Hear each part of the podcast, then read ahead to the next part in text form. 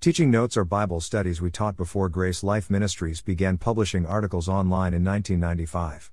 Some were presented as sermons, others as group studies. Our hope is that these older studies will be a blessing to you in your life and ministry. Please use them in any way God leads you. These teaching notes are from a study about sanctification.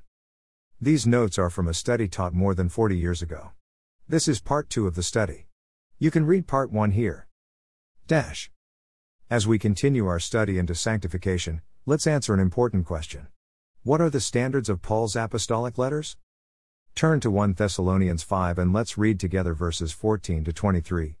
Read aloud. Greater than now we exhort you, brethren, warn them that are unruly, comfort the feeble minded, support the weak, be patient toward all men. See that none render evil for evil unto any man, but ever follow that which is good, both among yourselves, and to all men. Rejoice evermore. Pray without ceasing. In everything give thanks, for this is the will of God in Christ Jesus concerning you. Quench not the Spirit. Despise not prophesyings. Prove all things, hold fast that which is good. Abstain from all appearance of evil. And the very God of peace sanctify you wholly, and I pray God your whole spirit and soul and body be preserved blameless unto the coming of our Lord Jesus Christ. In these verses we find 14 practical steps and practices that lead toward the goal of spiritual sanctification. 1.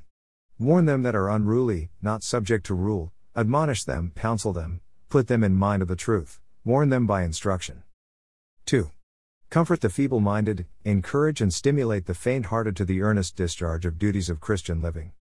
3. Support the weak, hold up the weak in body and soul and spirit. 4. Be patient toward all men, be long tempered and long suffering toward everyone. 5. See that none render evil for evil unto any man, we are not to give back evil to the evil, we are not to react wickedly to the wickedness of men. 6. Ever follow the which is good, both among yourselves and to all men, we are to follow forever that which, being good in its character or constitution, is beneficial in its effect. 7. Rejoice evermore, express gladness forever. 8. Pray without ceasing, pray fervent, earnest, stretched out prayers, always be in an attitude of gratitude toward God. 9. In everything give thanks, thank God all the time for everything. 10. Quench not the Spirit, don't extinguish or hinder the work of the Holy Spirit. 11. Despise not prophesyings, don't scorn the setting forth of God's mind and counsel. 12. Prove all things, test and trial, teaching and preaching. 13. Hold fast that which is good, take a firm grasp on those things which are good and hold on to them. 14. Abstain from all appearance of evil, keep yourself from every form or kind of wickedness. Sanctification is not something that we have to do alone. Verse 24 reads, Faithful is he that calleth you, who also will do it. In verse 25, Paul wrote, Brethren, pray for us. It's almost as if Paul was saying, Brothers and sisters, this life of set apart living for God is hard and we need your prayers. Let's go over all that we've learned and break it down in the what, why, where, when, and how of sanctification. What should I be? Sanctified. Why should I be sanctified?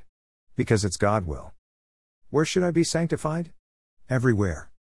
When should I be sanctified? All the time. How could I be sanctified? Through Christ who strengthens me. The secret of sanctification is total yieldedness to the Holy Spirit, disciplined obedience to the Holy Bible. Let's pray. Thank you for reading these teaching notes from more than 40 years ago. My prayer is they will be a blessing to you and your ministry.